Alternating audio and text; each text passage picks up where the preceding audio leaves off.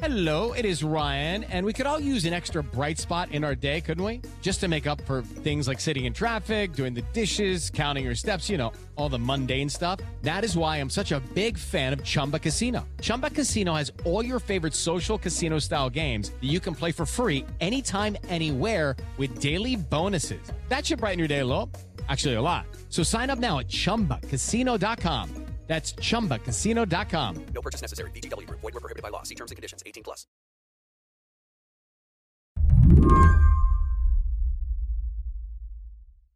For the last couple of years, the armed forces in the United States has had a problem.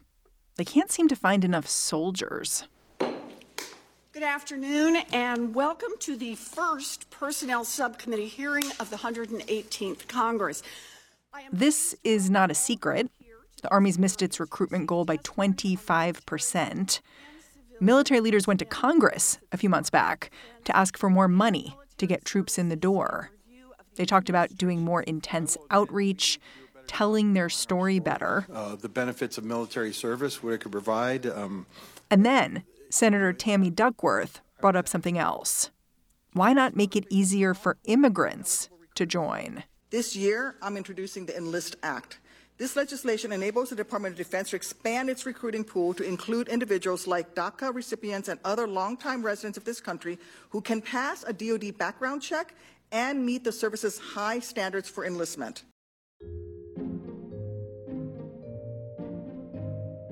This is the sort of suggestion that makes Sofya Aptekar sit up and take notice. Sofya is a sociologist at the City University of New York. She says immigrants have always been a vital part of the military workforce. She's even seen recruiters with camouflage business cards in multiple languages that they can pass out. In military lingo, immigrants are talked about as force multipliers. They often have language skills that are useful, um, and that's that's considered a force multiplier. You're kind of getting more for the price of one. Right now, since the armed services, like every other employer, is facing a labor shortage, it makes a kind of sense that military leaders would want to lean on non citizen soldiers. And now the Pentagon is looking to immigrants. Correspondent Evan Lambert is live for us in Washington. Evan, the goal here is to try to overcome years of recruiting shortfalls. Nicole, essentially, they are saying anything can help. The military. It was the Air Force that ramped things up first, awarding citizenship to a handful of basic training graduates just this spring. These are Air Force trainees who became citizens. They came from Cameroon, Jamaica, Kenya, the Philippines, Russia, and South Africa. I was surprised at how high touch recruitment seemed to be. Like there was this one recruit to the Army Reserves, Asmita Bidari, who spoke to the Associated Press. She's Nepal- Nepalese, and she talked about how she was in a Nepalese Facebook group for people in America who had, who had come from Nepal and ran into a recruiter there. Yeah, it does seem like um I mean, it's it's part of kind of the the larger picture of of recruitment that is really intense. Um like part of it is recruiters who you know build relationships with ever younger youth through video games. And so this is part of that work, right? You have you know, you try to get the gamers, you try to get immigrants. Yeah, it's like there's this line between between being familiar and being predatory a little bit, I guess. And I don't know when you cross it. Well, I think that you cross it immediately.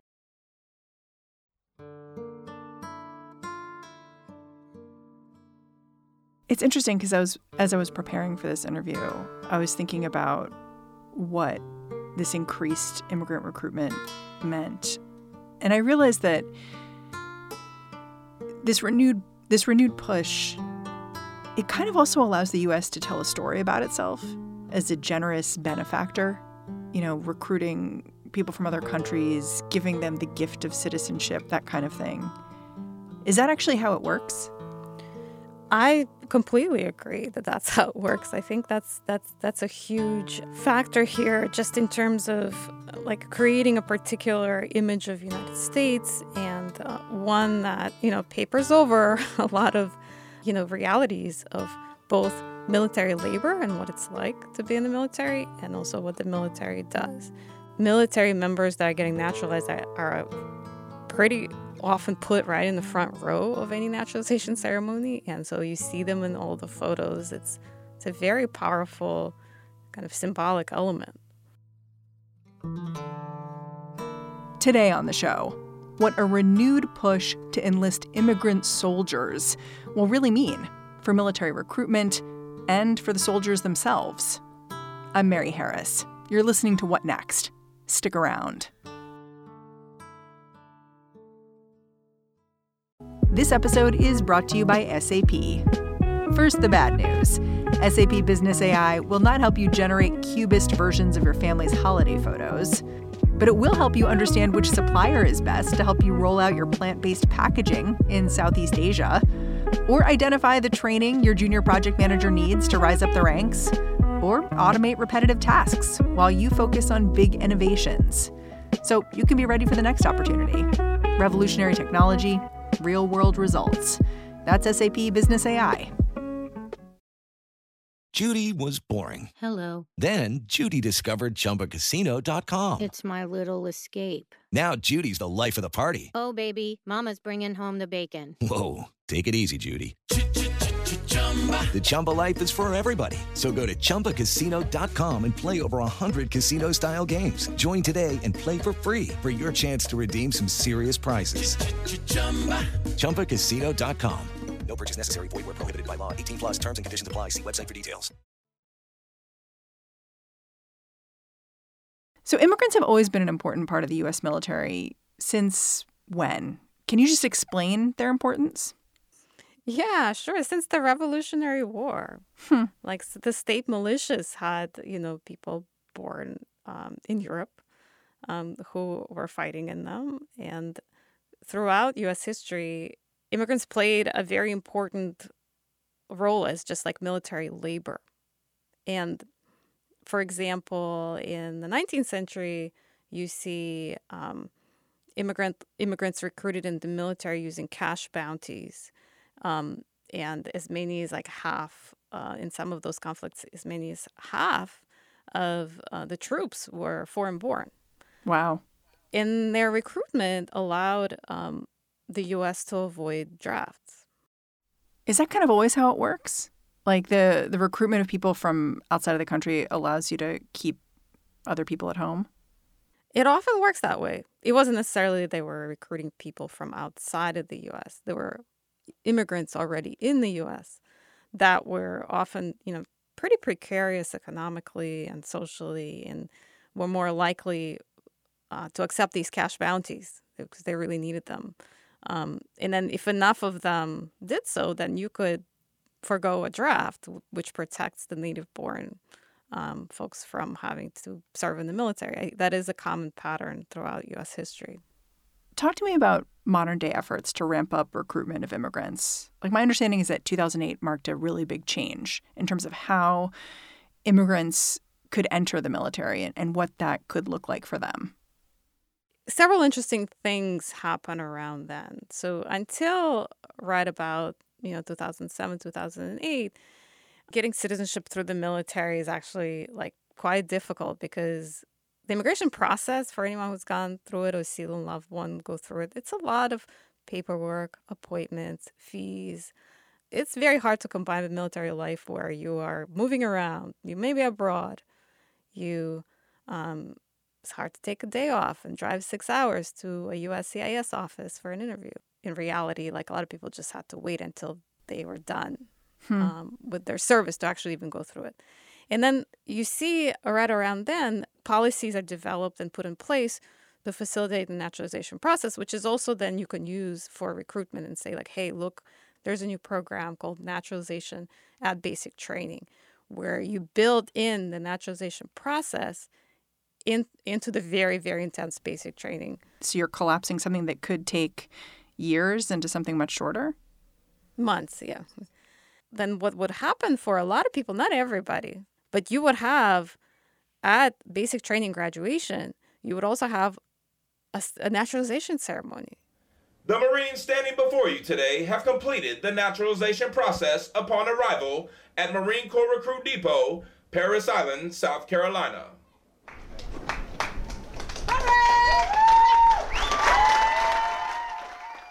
Well, and my understanding is that there were notable success stories that the military pointed to from this program. People who got citizenship while they were in the military and then like went on to be very prominent. Like won a silver medal for the United States in the Olympics in Brazil. You know did thing you know did things that were that the military pointed to and said look we did this. Yes and that actually has to do with the second important policy development at this time, and that is the start of the short lived military accessions of vital national interest program, MAVNI uh, for short. Um, in that program, it recruited primarily college students and college graduates, people with often advanced degrees who were immigrants, and they were not legal permanent residents they were actually on temporary visas, usually student visas, sometimes employment visas in some cases. There were asylum seekers, but the vast majority were foreign students. So you you're having people enlist with a master's degree, sometimes with a PhD, and it's quite competitive. Like those immigrants were very interested in enlisting because for them, they are looking at if I want to stay in the United States, I'm going to hope an employer is going to sponsor my H 1B visa. Then I might wait 20, 25 years to even become a legal permanent residency. And a lot of them may not be successful. And when they enlisted through MAVNI, they essentially skipped decades of waiting in the immigration system. And they went from having a student visa to being US citizens, sometimes at the end of basic training. And that ended in 2016, uh, stranding a lot of MAVNI applicants in a really stressful legal limbo, where for years, and for some of them it's still ongoing, they're not sure what's going to happen. Some of them have become undocumented because their status has expired. Some of them are worried that they will have to go back to countries like Pakistan, where the fact that they attempted to enlist in the US military is causing their families to be targeted. In 2016, what happened? I mean, obviously, Donald Trump was elected. How did he and the people who worked under him see this program of increased military involvement for immigrants? Right. I have to say that it predates Trump a little bit. And in terms of immigration and policy in general, there are unfortunately far more continuities between the different administrations than we like to think. Um, what happens in, in 2016 is there's concern about you know security threats through this program and a lot of the immigrants who enlisted through mavni are from china um, and other countries but china was was a big one. India was another big one. And so they impose really high level security screenings on on people in this program that are just impossible to pass for immigrants. But then we moved with the Trump election, we do see a change, not just for that program, which ended and you know was a limited program, but for immigrants in the military in general. So how the Trump administration imposed a 180 day waiting period before one was allowed to apply for naturalization through the military route. That's like half a year. That puts an end to naturalization and basic training. You can't do that because now you have to wait 180 days. Naturalization rates plummet. And at the same time, you also have in 2017, this is very striking to me, the denial rates for people applying for citizenship through the military are actually higher than for people applying as civilians. Wow. Because, it, I mean, the idea is that you're recruiting immigrants and it's worth it to them to join the military because getting citizenship is easier. You're saying that's not the case in 2017, the denial rates for the military were higher than they were for civilians. So people like immigration attorneys were saying you're better off applying as a civilian. And that is part of the general criminalization of immigrants in the United States, where you have every part of the immigration process all the way through kind of the last step, becoming a citizen, is really seen as an opportunity by the US government to identify immigrants that it can deport. they're looking at your file and they're looking to find something wrong. A photocopy that looks iffy. It, you know, people have immigration journeys that last decades through the various statuses and, and you know, there's paperwork translated from other languages. There's so many things you could find to for a lot of people their cases are not straightforward so you, that can lead to your case being reviewed for years or it can lead to a denial of naturalization. So how much of this bureaucratic messiness is the biden administration now trying to unwind? Not enough. And it's a good sign um, that the naturalization and basic training program um, has restarted. It doesn't seem to have naturalized too many people at this point, but uh, it is now again possible. Given that it exists in a larger system where immigrants are just increasingly criminalized, it's not going to work very well for those people who do want to get citizenship through the military. It's not enough. We'll be right back after a quick break.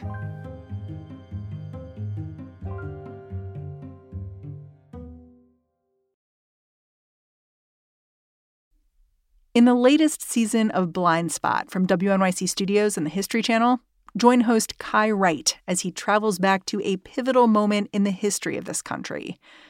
Decades before COVID 19, a virus tore through some of our most vulnerable communities while the wider world looked away. Throughout the season, you'll meet people who demanded that they and their illness be seen mothers, children, doctors, nurses, nuns, and sex workers all leading to a woman who literally helped change the definition of AIDS. Blind Spot, The Plague in the Shadows. Listen wherever you get your podcasts. Invasion of Taiwan with today in the Middle East. What happens in Ukraine has consequences for what's happening around AI. Hello, listeners. I'm Gabrielle Sierra, host of the Why It Matters podcast from the Council on Foreign Relations. Look, the world of international affairs can feel overwhelming and complex, but it also shapes our lives every single day. So it pays to know what's going on out there. Why It Matters is a foreign policy podcast for the rest of us. And with a little bit of humor and a lot of questions, we're here to break down global topics and bring the world home to you. So join us every two weeks on Why It Matters, wherever you listen. If you want to understand what is happening in the United States right now, you really need to understand what's happening with the courts, the law, and the Supreme Court. The battle between democracy and whatever this cage match is that we're witnessing, it's going to be won and lost at the ballot box, but it's also going to be won and lost in the courtrooms.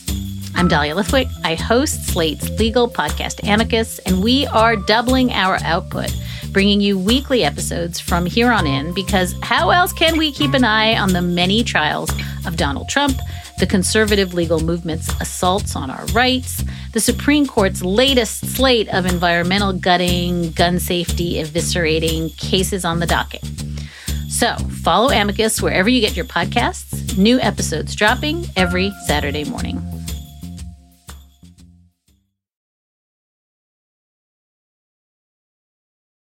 You've interviewed 72 people as part of your research, people who joined the military as immigrants.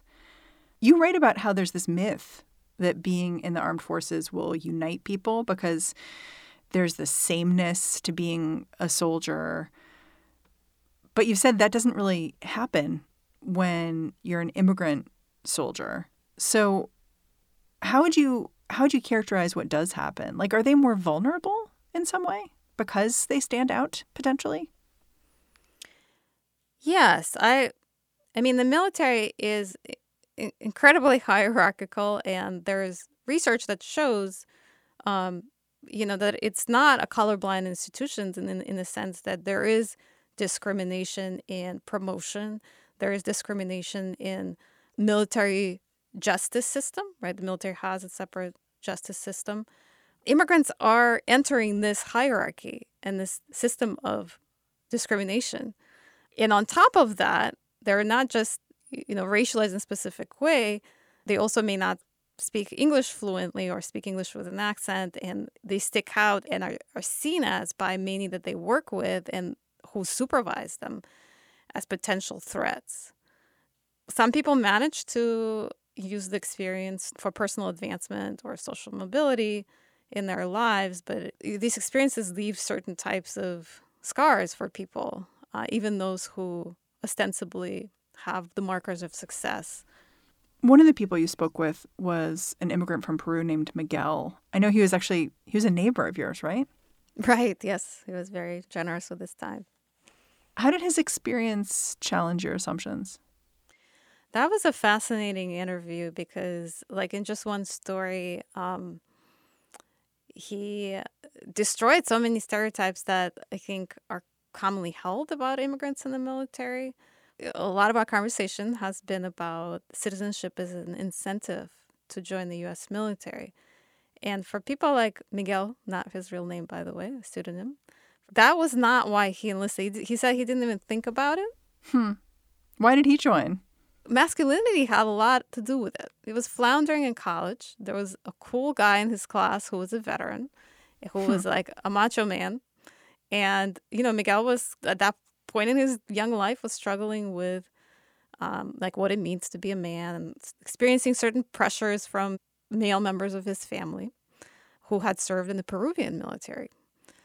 And he saw that as a way to have an adventure and become a man. And that's not an uncommon experience for men in the military in general.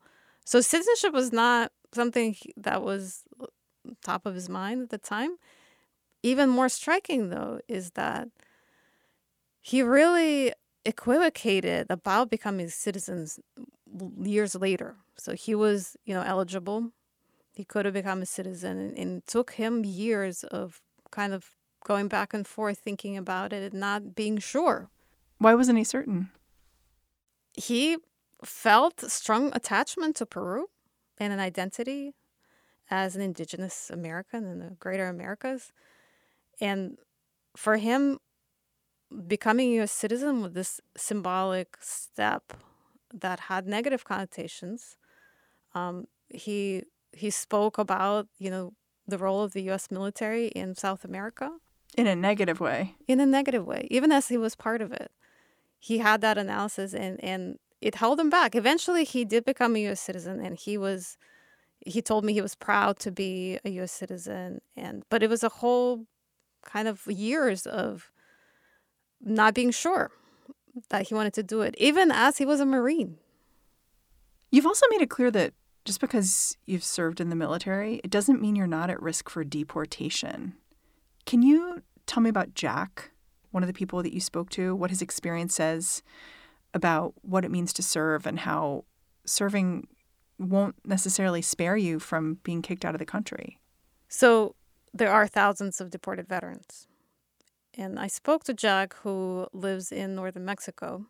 His story was one that that in, in many ways is typical of deported veterans and in other ways is not. So he was another person who actually did not care about getting US citizenship when he enlisted, even though he knew about that incentive. But in his case, he had grown up as a Mexican American youth being viciously bullied in, you know, predominantly white environment in his school.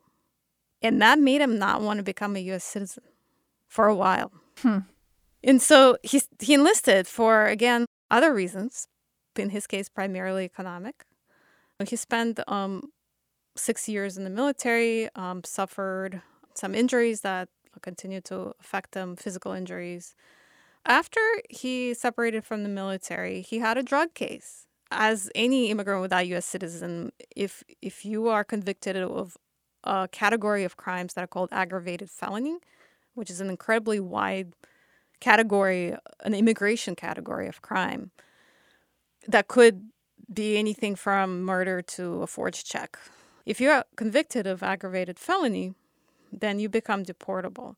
So, you know, he got a drug case. He was selling, he was using? He wouldn't tell me, and I wouldn't press. At that point, so he was in criminal proceedings and in immigration proceedings at the same time. He did not have enough money to hire lawyers to help him with both. So he chose to spend the limited money he had gathered from his family to pay for an immigration lawyer. Meanwhile, his public defender told him to plead guilty. And he pled guilty in his drug case. Um, and then there was no recourse in the immigration courts because he had pled guilty. And then he was deposited on, you know, the Mexico side of the US border. He didn't grow up there, right? No, he barely spoke any Spanish. Um, and he had really difficult time accessing his full rights as a Mexican citizen because he couldn't get an ID. He wasn't able for months to even prove that he was a Mexican citizen in order to access any services or rights in Mexico. I think it's worth just saying out loud that I don't think the story of a veteran struggling with drugs in some way is a rare one. But if that person is a US citizen, I think their treatment would be much more oriented towards going to the VA system and getting substance abuse help or whatever it is they needed. And obviously, they would stay in the United States. Exactly. And the deported veterans were quick to point that out. All the ways that they were cut off. There are special programs in the criminal justice system in the civilian world for for veterans, like to help with you know, things like substance abuse disorder uh, connected to criminalized activity. Just special programs that like you might access if you weren't then put in, in immigration detention. You also get cut off from your benefits. So in Jack's case, you know, he was I think he was, if I recall correctly, fifty percent disabled from his service. So that comes with disability payments. And for years he couldn't access those disability payments because he, he has to he would have to go in person and he couldn't get into the United States. Yeah, he can't cross the border. Um, so he's not getting the disability payments, um, and that that is that is quite common with deported veterans that they struggle with getting the payments to which they're entitled as veterans in another country, and health care services too. Right? There's no VA in Mexico.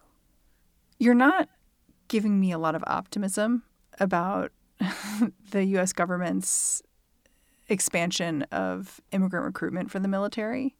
Did you speak to anyone for whom being recruited to the military worked? And I guess define worked however you'd like, where they felt like it was a positive experience. I mean, I think if we define worked in the narrow sense of this helped me pay for college, I got my college degree, and now I have a good job um, and you know I'm living the the lifestyle I was hoping to live. There were certainly um, immigrants that I spoke to who would say that. Yet, you know, there were there were other costs and complications to that kind of simpler success stories. Even if we just expand to consider like physical health one really striking thing for me was just how pervasive and normalized physical injury was in the military. In some cases, especially with the Mavni soldiers and those who enlisted, who immigrated to the United States at older ages, they would hold back from getting, you know, from seeking adequate help or kind of playing down and, and, and pushing through the pain even more is normalized um, because they were worried about their citizenship and worried about already the scrutiny they faced as immigrants and why are they there and um, are they spies? Are they security threat? And now this person is also faking an injury. So that did not improve you know improve their health to not address some of the things that were happening to their bodies. And it's hard to just isolate that those parts of the stories um, from that narrow definition of success.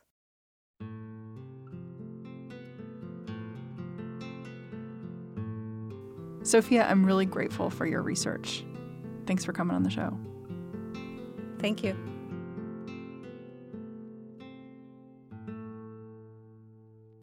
Sofya Aptekar is the author of Green Card Soldier Between the Model Immigrant and Security Threat.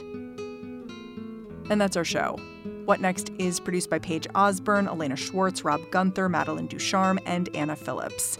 We are led by Alicia Montgomery with a little boost from Susan Matthews. Ben Richmond is the Senior Director of Podcast Operations here at Slate. And I'm Mary Harris. You can go track me down on Twitter, say hello. I'm at Mary's desk. Thanks for listening. Catch you back here tomorrow.